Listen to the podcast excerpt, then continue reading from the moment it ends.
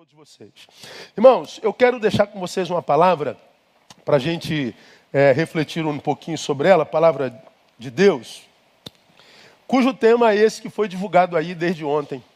Se a fé é verdadeira, o resultado é só um detalhe. Isso é a mais, a mais pura verdade. Tem fé? Tenho. Então o resultado não importa mais. Essa, essa fala, ela, ela parece estranha, né? Aliás, ela é estranha. Por que, que ela é estranha? Porque a regra entre nós, os evangélicos, é a seguinte: tem fé para receber o que você quer? É o que a gente ouve com muita frequência. Ah, eu preciso muito disso, eu estou atrás do milagre, estou atrás da vitória, estou atrás da minha bênção, estou atrás de, de ver a realização do meu desejo. Então, aquele que é geralmente o agente do milagre, o milagre hoje é uma indústria no Brasil e no mundo, pergunta: você tem fé para receber o que você quer? Ou seja, você tem fé para chegar a esse resultado? Essa é a, a, a regra. Se tem fé, resultado. Pois bem, o que eu quero tentar mostrar para vocês hoje é uma outra coisa que eu leio no Evangelho. Por quê? Porque a gente se encontra muito, muito frequentemente com muita gente decepcionada com Deus. E vocês já me ouviram falar algumas vezes, não poucas, que eu não consigo entender alguém decepcionado com Deus. Eu não consigo. Né? É, é, a, minha, a minha cabeça é pequenininha demais, eu sou incompetente intelectualmente demais. Para entender alguém que me diz, eu estou, eu estou triste com Deus, eu estou chateado com Deus, eu não quero mais saber de Deus, da igreja, eu não acredito mais em Deus. Mas por quê? Porque Deus prometeu e não fez, Deus disse que ia fazer e não fez. Eu, não, eu não entendo. Por que, que eu não entendo? A Bíblia diz que Deus é o mesmo ontem, hoje e será eternamente que nele não há mudança nem sombra de variação. Então, o mesmo Deus que curava naquela época cura hoje, o mesmo Deus que livrava naquela época livra hoje, o mesmo Deus que operava naquela época opera hoje, vai operar amanhã. Ah, o mesmo Deus que nos amava ontem, nos ama hoje, vai amar amanhã. Ele está dizendo, Neil, não há nada que você faça que me faça amar você menos. E não há nada que você faça, Neil, que me faça te amar mais. O meu amor por você não muda. Ah, mas e se eu fizer besteira? Eu continuo te amando. Eu não te amo por tua produção. Eu te amo pelo que você é. É meu filho. É uma criatura minha. Se você erra, você colhe as consequências do teu erro. Mas o meu amor não muda. Eu sou imutável. Então, quando alguém diz assim, eu estou num presente momento muito chateado com Deus, por quê? Porque você está imaginando que quando você não estava sentindo dor, Deus te amava mais, e agora você está sentindo dor, Deus te ama, te ama menos. É uma visão equivocadíssima de Deus e do Evangelho. Deus não tem nada a ver com isso. Agora, de onde vem tanta frustração com Deus? Com tanta gente que acreditava ter fé, para alcançar aquilo que desejava, não alcançou e acreditou que o problema foi que Deus não se importou. Se não veio o resultado esperado, a gente acredita que Deus não se importa. Vem a frustração. Pois é. Mas por que, que tem gente que acredita que o amor de Deus e o seu se importar por nós tem a ver com o resultado. É, acredita nisso quem não foi bem discipulado, quem leu equivocadamente o Evangelho. Eu sei que na cabeça da maioria de vocês deve estar assim, mas o resultado não vem pela fé? Vem. Mas a fé genuína não depende desse resultado. O resultado é só um detalhe. A regra entre nós evangélicos é: tem fé para receber o milagre? Tem fé para receber o que quer? Bom, quando eu leio o evangelho, eu leio assim: tem fé? Se você responde tenho, então o resultado é só um detalhe. Eu vou mostrar para vocês isso. Coloca para mim o painel 2 Timóteo capítulo 4, versículo 20. Olha o que esse texto diz. Paulo, escrevendo a Timóteo, se referindo a um companheiro de jornada, Erasto. E ele dando relatório a Timóteo a respeito de Erasto, ele diz assim: Erasto ficou em Corinto, a Trófimo deixei doente em Mileto. Erasto ficou em Corinto, aí ele se refere a Trófimo. A Trófimo deixei doente em Mileto. Trófimo é um bom nome para quem está grávida, não é verdade? Está aí uma sugestão de um nome bíblico, menina. Então, é, a Trófimo deixei doente em Mileto. Paulo falando de um companheiro de jornada. Mas vamos ler um outro texto que fala também sobre Paulo. Atos 19, 11 e 12. Olha o que, que diz esse texto. E Deus, pelas mãos de Paulo, fazia milagres extraordinários, de sorte que lenços e aventais eram levados do seu corpo aos enfermos e as doenças os deixavam e saíam deles os espíritos malignos. Olha que coisa interessante. No primeiro texto, Paulo diz assim: Trófimo, deixei doente Mileto. O outro texto diz: Paulo fazia milagres extraordinários. O seu lenço era levado e onde o lenço tocava, curava as doenças e expulsava os demônios. Olha que coisa interessante, irmãos. Imagine comigo. Vamos imaginar que você pudesse escolher um pastor entre esses dois textos.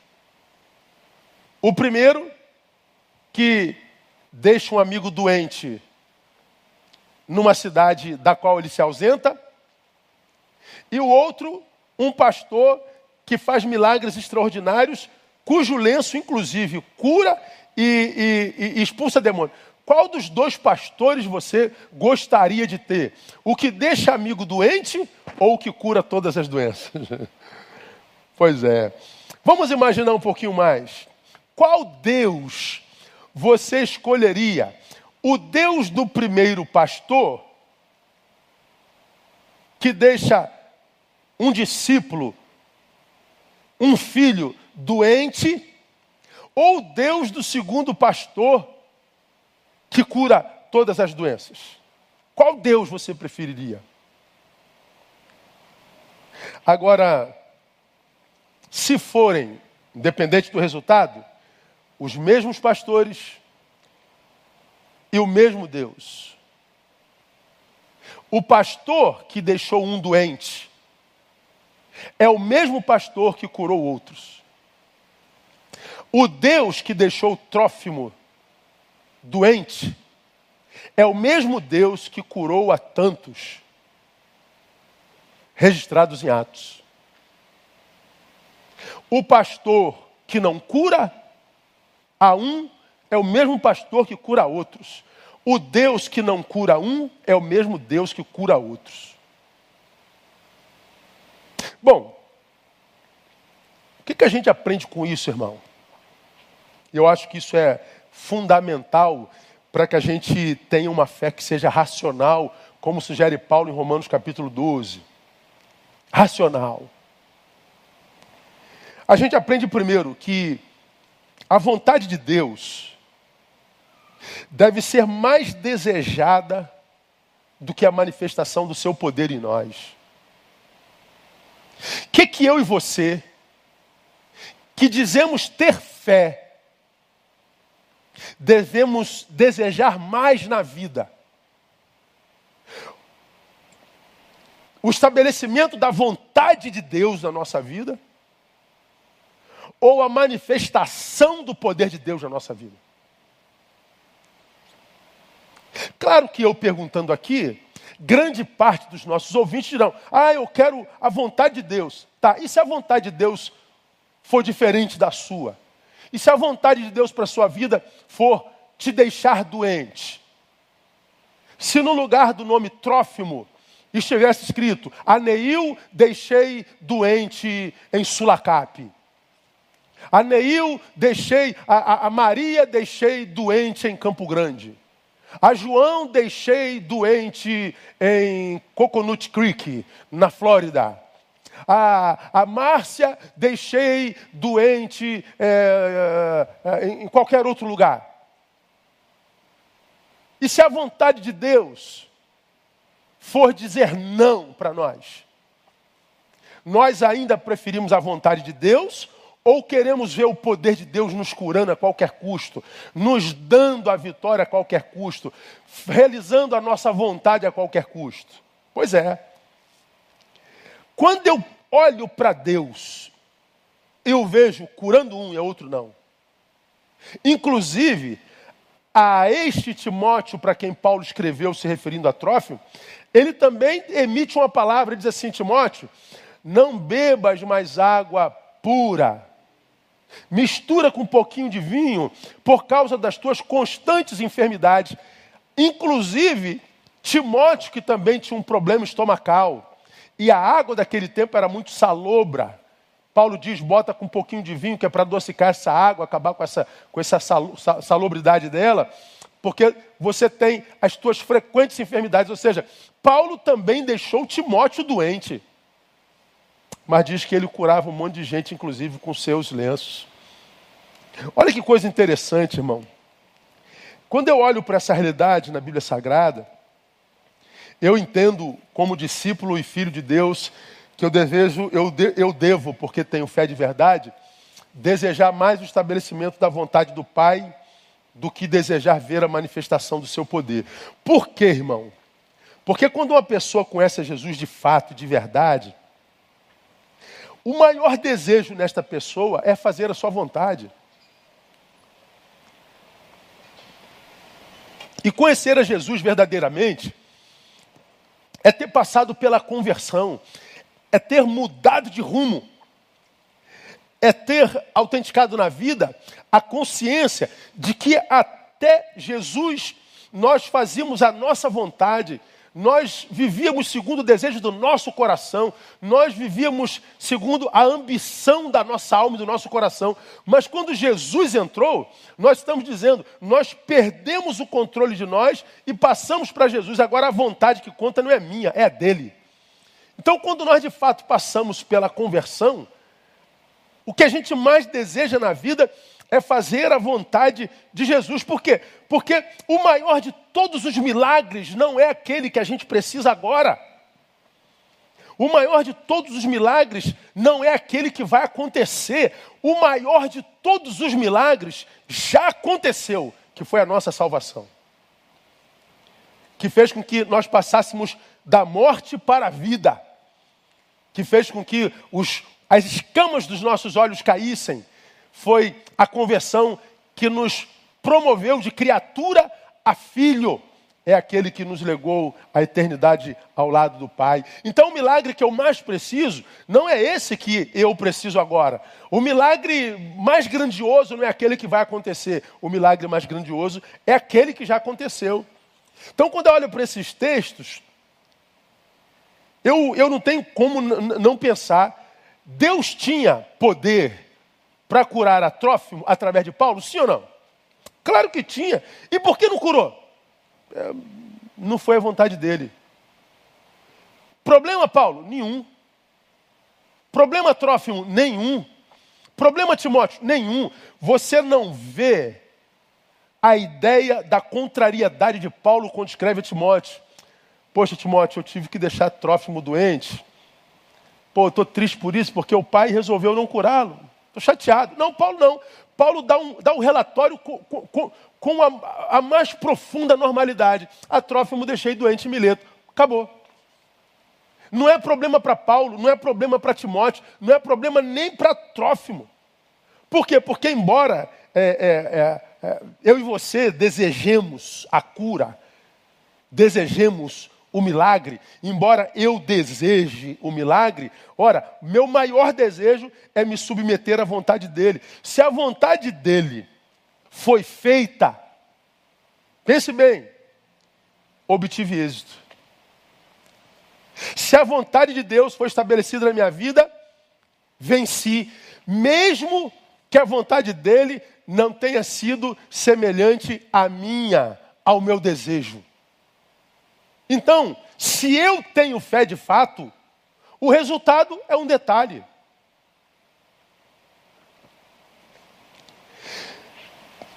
Se me cura, eu ganho. Ganhei saúde. Se não me cura, eu ganho. O que, pastor? Submissão e obediência. Seja feita a tua vontade. Glória a Deus. É o resultado, é só um detalhe. Ah, o Evangelho é muito lindo, irmão. A Bíblia é muito, muito legal. A, a, a, frustração que nós vemos tatuada no peito, na testa, no coração de tanta gente. É a frustração de alguém que se recusa a crescer. E por causa disso se machuca tanto. É, é postura como essa, são posturas como essa que eu acredito que Deus usa o profeta Oséias para advertir o seu povo lá atrás, quando diz: O meu povo está sendo destruído porque ele falta conhecimento. O meu povo não está entendendo, o meu povo não está discernindo. E meu irmão, se há uma coisa surpreendente para mim hoje é como que essa geração tem dificuldade de entender o que é dito, como que distorce tudo, cara. Você bota uma publicação no teu, no teu, na tua rede, Aí você vai ver os comentários, você vai ver que tem gente que não entendeu nada. Ele, ele entendeu assim completamente o oposto. E não é só gente como não, é gente que se define como teólogo, como pastor. Cara, é uma, é uma, é uma, é uma ignorância espiritual sem precedentes. O, o, o texto sagrado que diz que o Deus deste século lhe cegou o entendimento, nunca foi tão palpável como agora, nunca foi tão mensurável, tão, tão, tão, tão é, é, é, registrável como agora. Porque é impressionante como a pessoa vê o que está ali e não entende absolutamente nada do que viu, entende completamente oposto. Aí, se você tem um ego muito grande, você é tentado a respondê-lo. Aí você responde, ele não entende de novo. Aí tem briga. Então a gente tem que deixar o egozinho bem quietinho ali e não responder a nada nem ninguém, porque ninguém vai entender mesmo.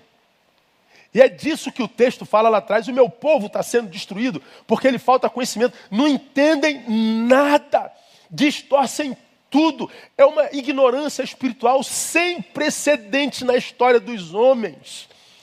Então, quando eu tenho fé, essa fé pode me levar ao resultado. Claro que pode, mas o resultado é um detalhe. Por quê? Porque o que a gente mais quer na vida é o estabelecimento da vontade de Deus na nossa vida. É, quando eu falava isso, eu me lembrei de, de João 5,18, 1 João capítulo 5,18, porque é disso que João fala. Disso que eu estou falando aqui, é disso que, que João se refere. Quando ele diz lá em 1 João 5,18, sabemos que todo aquele que é nascido de Deus não vive pecando. Antes o guarda aquele que nasceu de Deus. Aí vem o restante. E o maligno não lhe toca. Ora, o maligno não lhe toca aí, tem a ver com isso que eu estou te falando. Ou seja, ninguém pode vencer alguém que não dependa de resultados. Como que o diabo vai me vencer se eu não dependo de resultado? Se ele dá, eu digo glória a Deus. Se ele não dá, eu digo glória a Deus. É a experiência de Jó. O Senhor me deu. Bendito seja o nome do Senhor. O, o, o, o, Senhor o tomou. Bendito seja o nome do Senhor. O Senhor o deu, o Senhor me tomou. Bendito seja o nome do Senhor. Como é, como é que eu posso tocar num homem que não é refém de resultado? Como é que eu posso derrotar um homem que não depende de vitória para ser feliz, para ser pleno, para ter a sensação de que a sua vida está no centro da vontade de Deus. Como é que eu toco? Não, toca. Não tem como tocar num homem que não depende de resultado.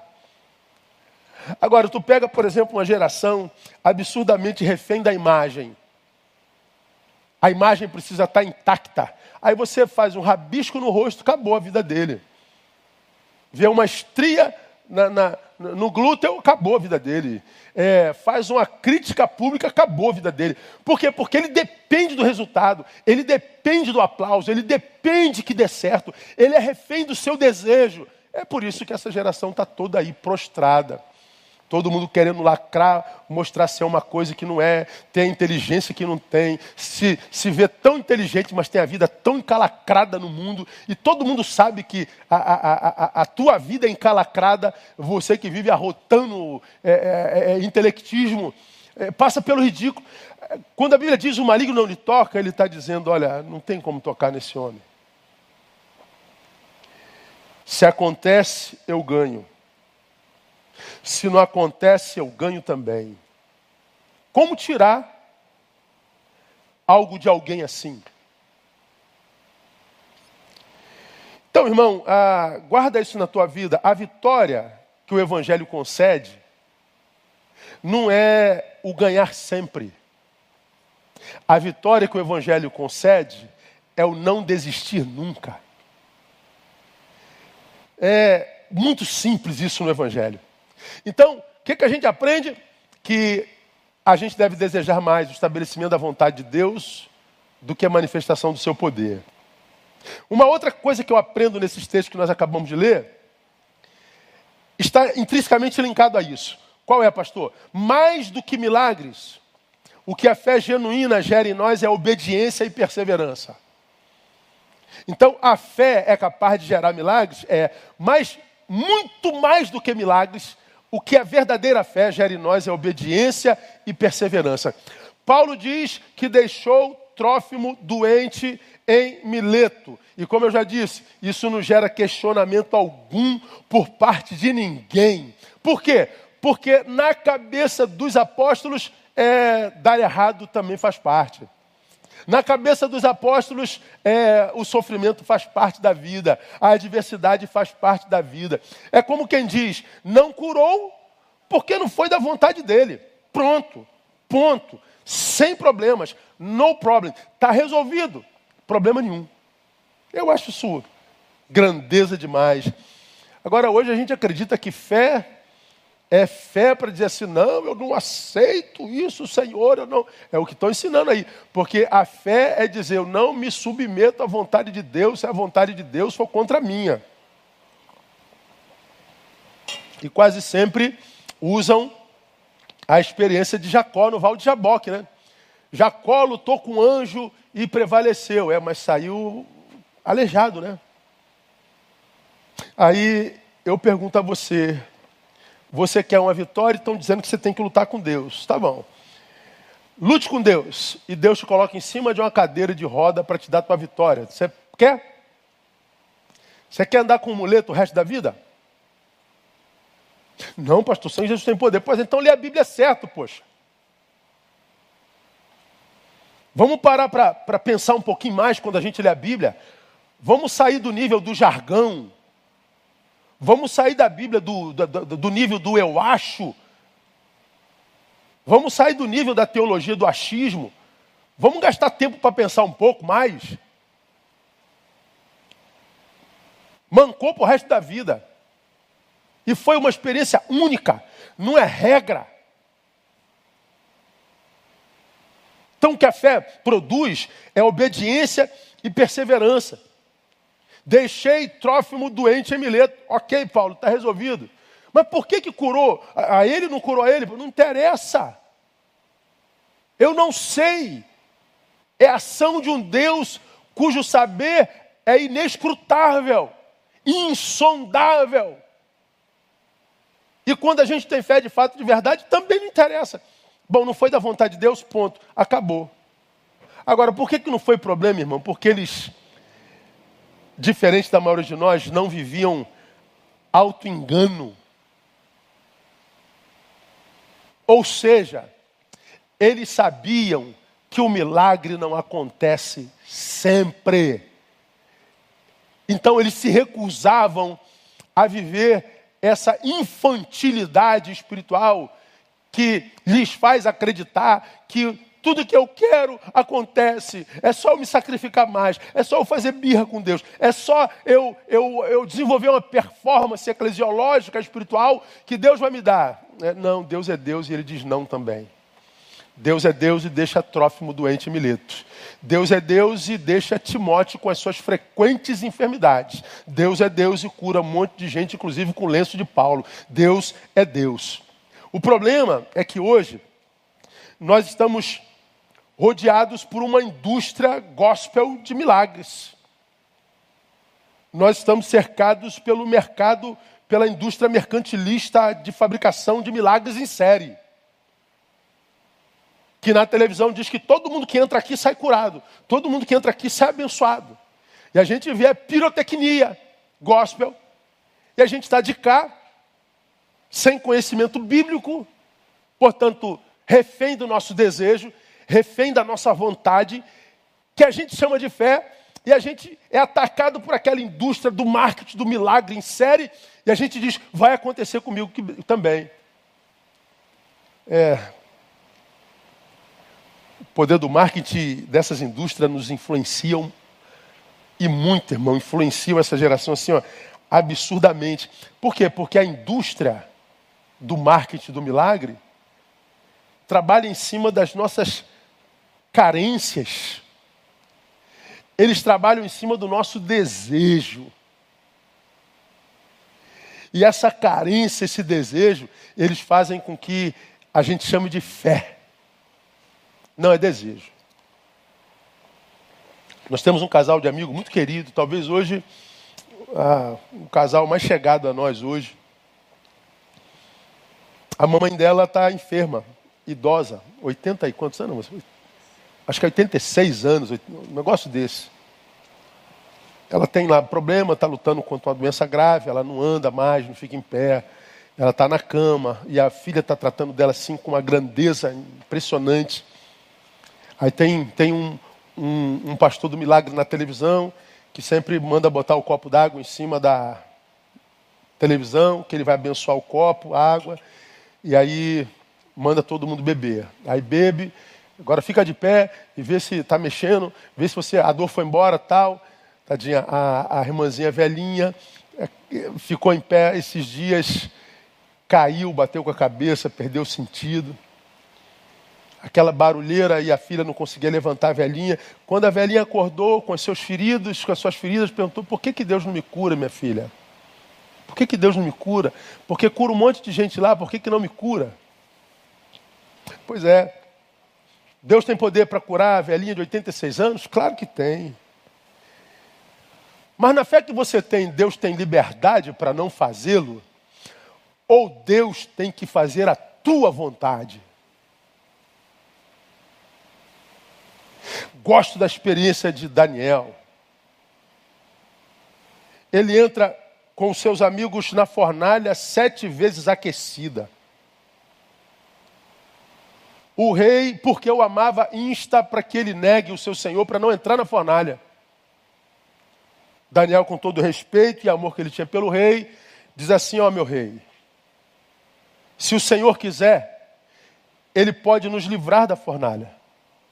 Mas se não quiser, ainda assim não o negaremos. O nosso Deus é capaz de nos livrar da fornalha.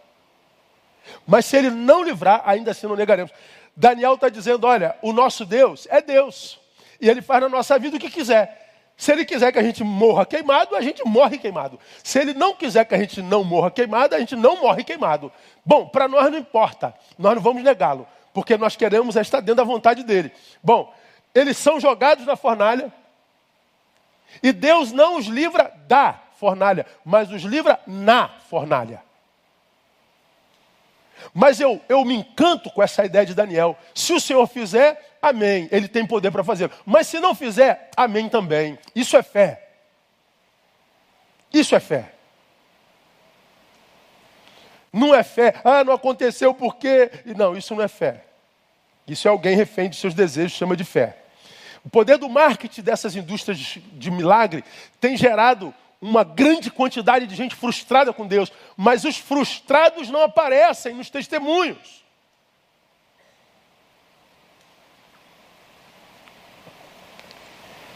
O enredo é sempre o mesmo. Você tem fé, meu irmão? Você acredita, meu irmão? Acredita, então o milagre vai acontecer. Mas não tem como dar errado. Mas a frase que está por trás dessa, você tem fé, meu irmão? Então o milagre vai acontecer. A frase que está por trás dessa é: Você tem um desejo, meu irmão? Tenho. Então Deus vai ter que realizar. É o que está por trás dessa, dessa, dessa fala. E para a indústria de milagres, nunca dá errado. Para a indústria do milagre. Por que, que nunca dá errado? Porque se acontece um milagre, ou seja, se o desejo do, do, do, do sujeito é, é, é, realizado, ele diz: é, Foi a minha oração que fez isso.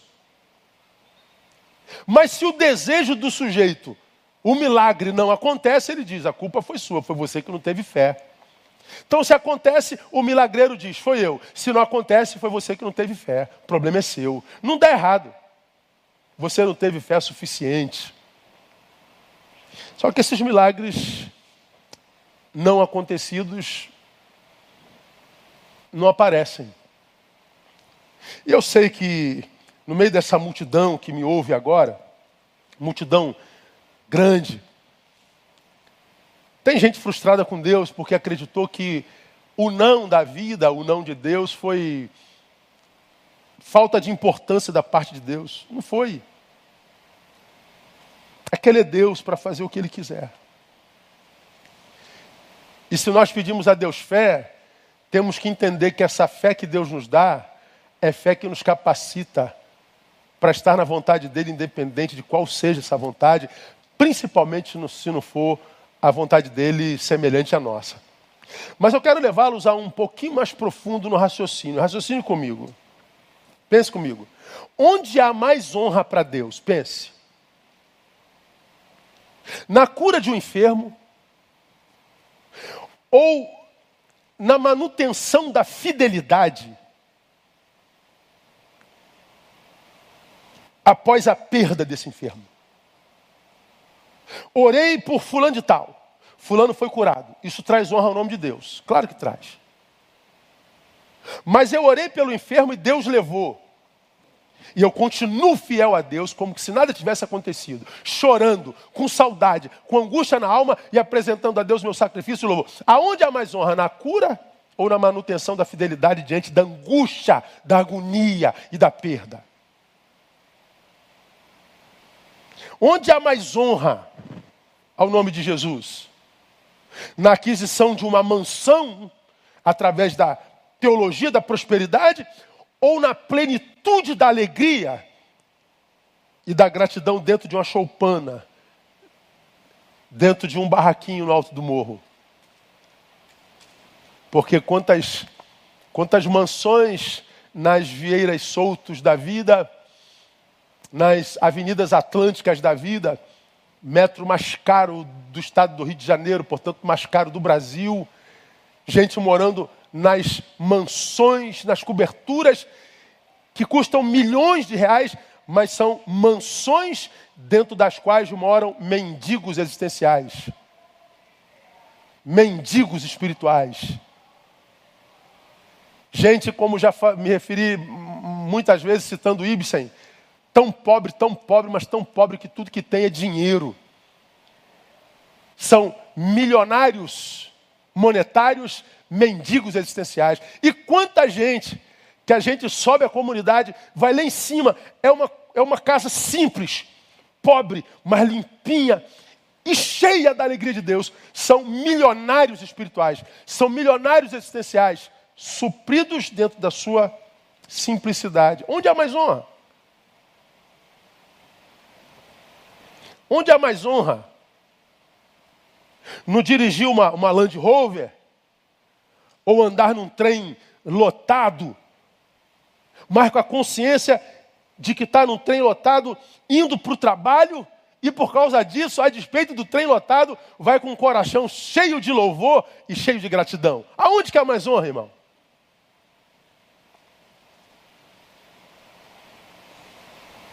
Cara entrar num trem daquele da Central do Brasil, seis horas, irmão, você vai ali, ó. Olha a separação, hein? Não pode estar muito junto, não, hein?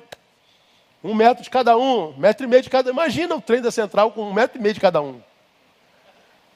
Para quem conhece, você tira o pé do chão, já era, não acha mais chão para você botar pé, vai ter que vir num pé só. E o cara está ali cantando um hino, cara. Eu falei, como é que esse cara pode estar tá cantando, cara? Como é que esse cara pode estar tá sorrindo? Está rindo de quê, irmão? Você está maluco, cara? Você vai passar uma hora em pé até lá em, em, em Realengo, meu amigo. O cara está dando glória a Deus. Da onde vem essa alegria, irmão? De onde vem essa alegria quando você vai no INCA, no Hospital do Câncer, visitar alguém que está no INCA 4, no estado terminal, e você diz, vou lá dar uma força, a pessoa está com os olhos brilhando e com um sorriso nos lábios, dizendo, Deus é bom. E a gente foi para fortalecer, sai fortalecido. Aonde que há mais honra, onde é que há mais glória para o nome de Jesus? Pois é, mas para entender um negócio desse, irmão, é só tendo fé de verdade. Onde há mais honra? ter prosperidade material longe dele ou ter o básico todo dia na presença dele? Onde que há mais honra? Eu acredito que Deus é é muito mais glorificado, mas muito mais glorificado na manutenção da dignidade ante a derrota do que na ostentação de nossos troféus diante das nossas pretensas vitórias. Há muito mais glorificação na dignidade, porque é o que a fé gera em nós de fato de verdade.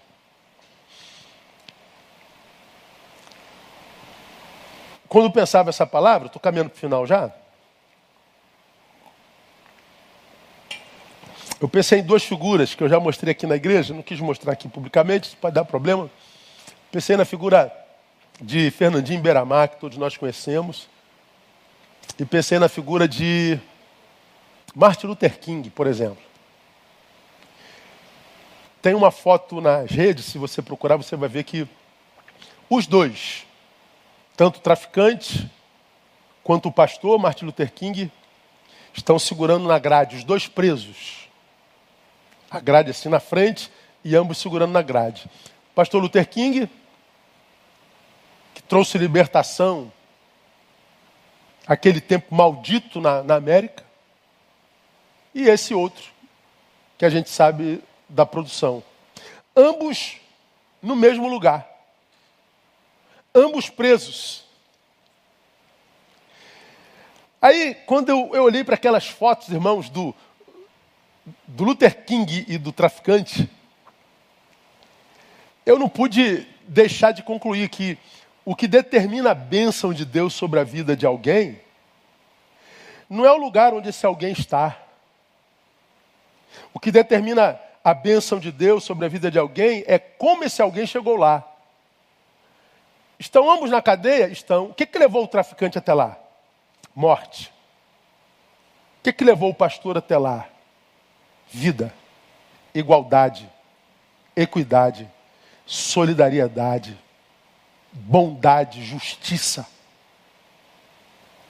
Dois prisioneiros com produção completamente diferente. E o pastor está aqui atrás da grade, mas dizendo: I have a dream, eu tenho um sonho. Ele estava correndo atrás de um sonho. E o sonho dele era ver o evangelho estabelecido na sua nação, tratando negros e brancos da mesma forma, igualdade mas está preso. Então não é o resultado que autentica a bênção de Deus na vida de alguém. Para quem tem fé de verdade, o resultado é só um detalhe.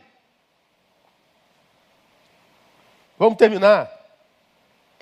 Com isso eu aprendo, por último, que no Evangelho o único engano que existe é o alto, o alto engano. Não há engano no Evangelho, não tem como dar errado. Não há engano na palavra de Jesus. O único engano que existe no Evangelho é o auto-engano. Com isso eu quero dizer o quê? Você quer acreditar que a vida com Jesus é só vitória? Ah, só vitória, só vitória, só vitória, só vitória. Você quer acreditar nisso? Então acredite. E quando a derrota chegar, quando a adversidade chegar, quando o teu desejo não for realizado, aí você vai se frustrar com Deus, como tem uma leva de gente frustrada com Deus, acreditando que foi Deus quem os enganou, quando na verdade foi um alto engano de acreditar que a, a vida cristã é só vitória.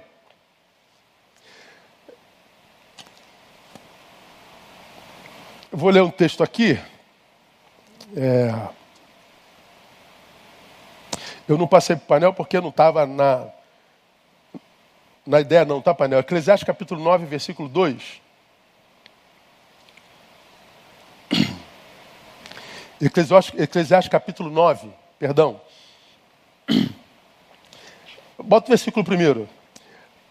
Salomão, o homem mais sábio da história, dizendo: Deveras a tudo isto apliquei meu coração para, olha só, claramente entender tudo isto. O que, Salomão? Que os justos e os sábios e as suas obras estão nas mãos de Deus. Se é amor ou se é ódio, não sabe o homem. Tudo passa perante a sua face. Aí o 2 ele começa.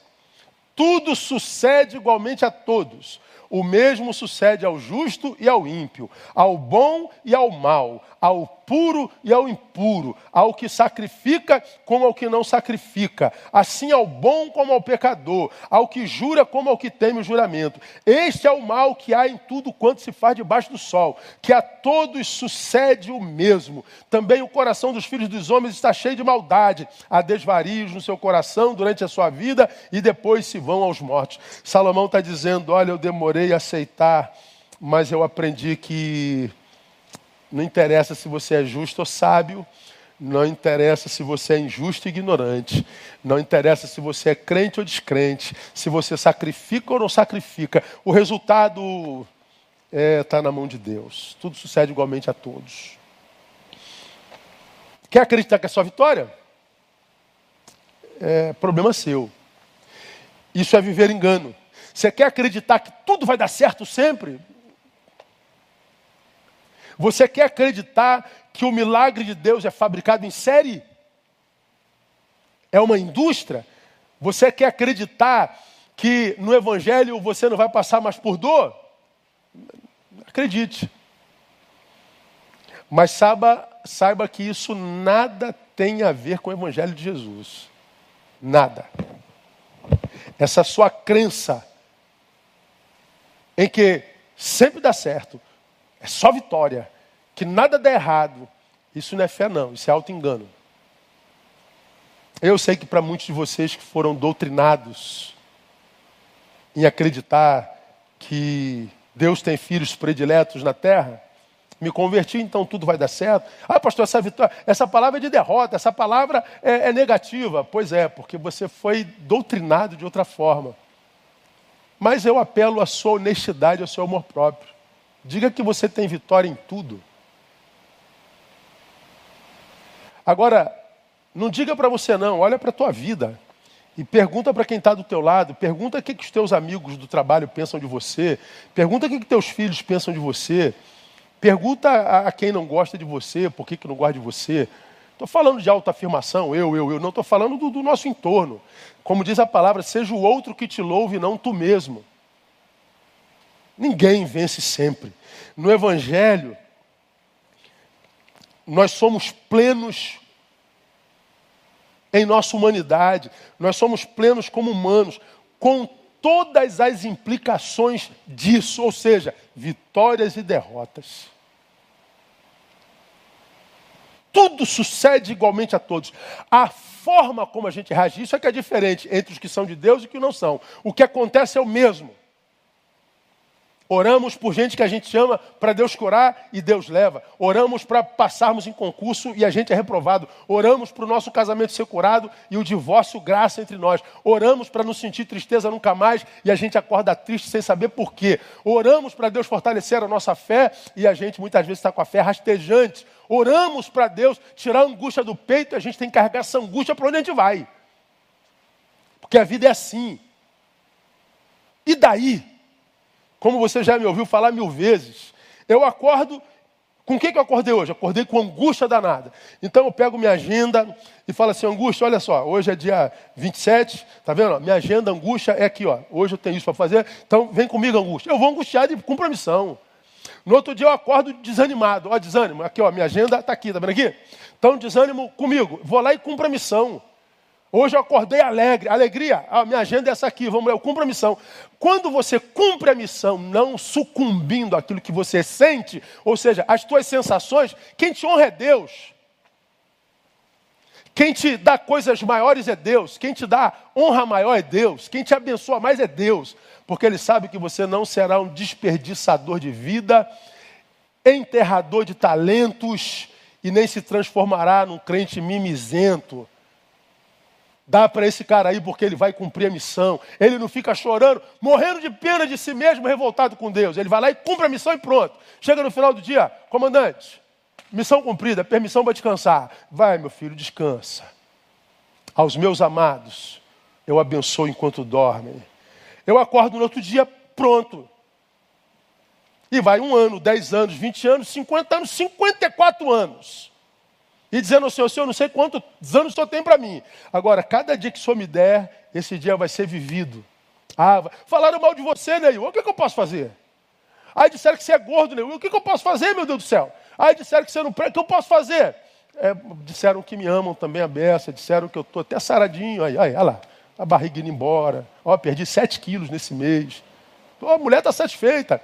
Ah, vai falar que. É, cara, falaram, vão falar de nós a vida inteira. Nós somos um, objeto de, de consumo e de análise ali o tempo todo. Se você ficar refém do que falam de você, você não anda. Porque hoje gostam de você, amanhã te odeiam. Hoje te admiram, amanhã te apedrejam. Então, meu irmão, vai viver a tua vida. Acorda de manhã e diz: Esse foi o dia que o Senhor me fez, o Senhor me deu. Alegremos-nos e regozijemos nele. Mas eu estou triste, então se alegra com tristeza. Viva com, com, com tristeza. Porque não há tristeza que dura para sempre, a gente sabe disso. Posturas. Posturas. Termino. Leia Hebreus 11. Não vou ler para a gente ganhar tempo. Você lê Hebreus 11, vai até o versículo 35 você vai ver gente que a, operou na fé e Deus livrou. Pela fé, Deus livrou, pela fé, Deus curou, pela fé, Deus. Quando você lê do 35 para frente, você vai ver gente que operou na fé e Deus não livrou. Aí está lá no versículo é, 35. Uns foram torturados, não aceitando o seu livramento para alcançarem uma melhor ressurreição. Outros experimentaram escárnios, escárnios, açoites e ainda cadeias e prisões. Foram apedrejados e tentados, foram cerrados ao meio, morreram ao fio da espada, andaram vestidos de peles de ovelhas, de cabras, necessitados, aflitos, maltratados, dos quais o mundo não era digno, errantes pelos desertos e montes, pelas covas e cavernas da terra.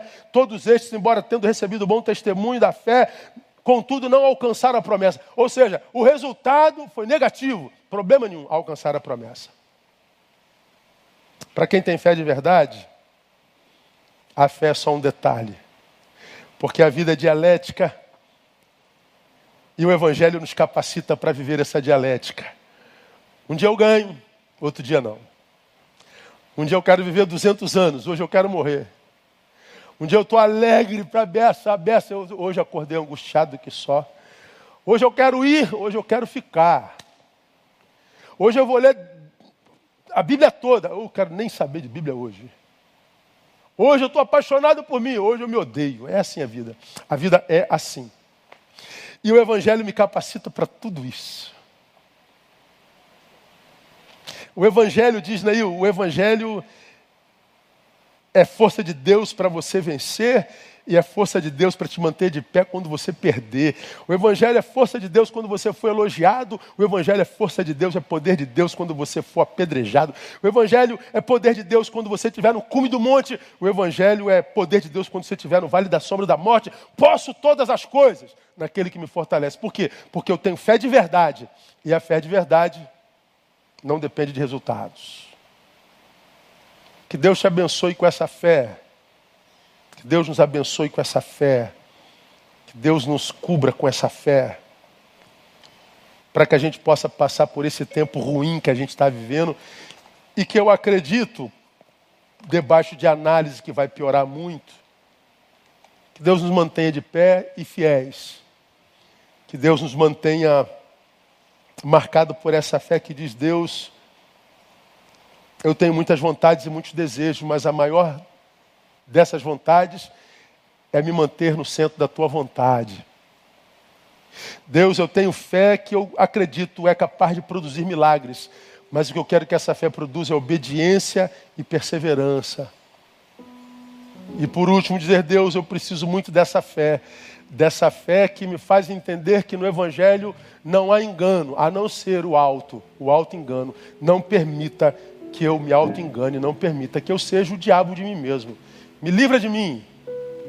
Me livra dessa fé mercantilista, me livra dessa fé que emburrece, me livra dessa fé do engano. Me dá a fé que é gerada pela palavra, pelo ouvir. Ouve essa palavra e que essa palavra te abençoe. Amém, amados? Vamos terminar? Vamos louvar o Senhor? Enquanto o grupo toma aqui o seu lugar, quero orar com você que está aqui nessa manhã. Logo mais às 18 horas, a gente vai ministrar uma outra palavra também muito interessante, irmão. A gente vai falar sobre paraplegia. Mas não é a paraplegia das pernas, não. É a existencial. É, é a paraplegia que paralisa, mesmo tendo toda a possibilidade de ir correndo. E, portanto, tem a ver com o resultado, com isso que eu acabei de pregar aqui.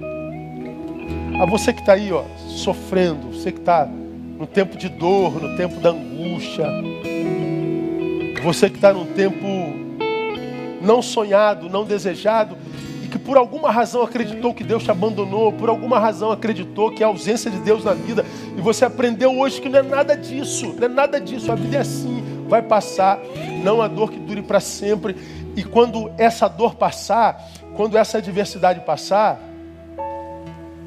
a vida quer te encontrar inteirinho lá na frente, porque no lugar da vergonha vem dupla honra. Então não permita que essa dor, essa adversidade te deforme tanto, a ponto de, quando a honra chegar, não te encontre inteiro. Mantenha-te de pé. Seja como Jó, como eu citei. O Senhor o Deus, o Senhor tomou, bem seja o nome do Senhor. Eu não dependo do resultado, eu dependo de estar na presença de Deus. E você vai ver que porque você mudou a postura, as coisas começam a mudar diante de você. É a minha oração, o meu desejo. Vamos orar e teremos terminado. Pai, como a tua palavra é abençoadora, como a tua palavra é esclarecedora, como a tua palavra de fato é lâmpada para os nossos pés e luz para o nosso caminho como a tua palavra nos livra do alto engano, da ignorância existencial espiritual. Como a tua palavra traz luz ao nosso entendimento, como a tua palavra nos livra de tropeços, como a tua palavra nos livra de nós. Que essa palavra nesta manhã possa trazer cura ao meu irmão, à minha irmã, que no momento sofrem. Que essa palavra possa trazer esperança que essa palavra possa trazer paz ao coração e para a alma. Que essa palavra possa ressignificar a postura diante das adversidades e que as adversidades, por causa disso, perca poder sobre aqueles que até então foram paralisados por esses problemas. Que essa manhã seja uma manhã divisora de águas e de histórias. Seja uma manhã de dupla honra no nome de Jesus recebe a honra e a glória e o louvor que te ofertamos no nome de Jesus, nosso Senhor que reina. Amém e amém. Amados, fiquem com Deus. Obrigado por sua presença. Essa multidão que esteve conosco nessa manhã. Logo mais às 18 horas estamos aqui. Aguardamos vocês. E certamente Deus tem uma palavra para fortalecer ainda mais a tua fé e a tua esperança. Vamos sair louvando ao Senhor. Obrigado aí, Ministério Vida.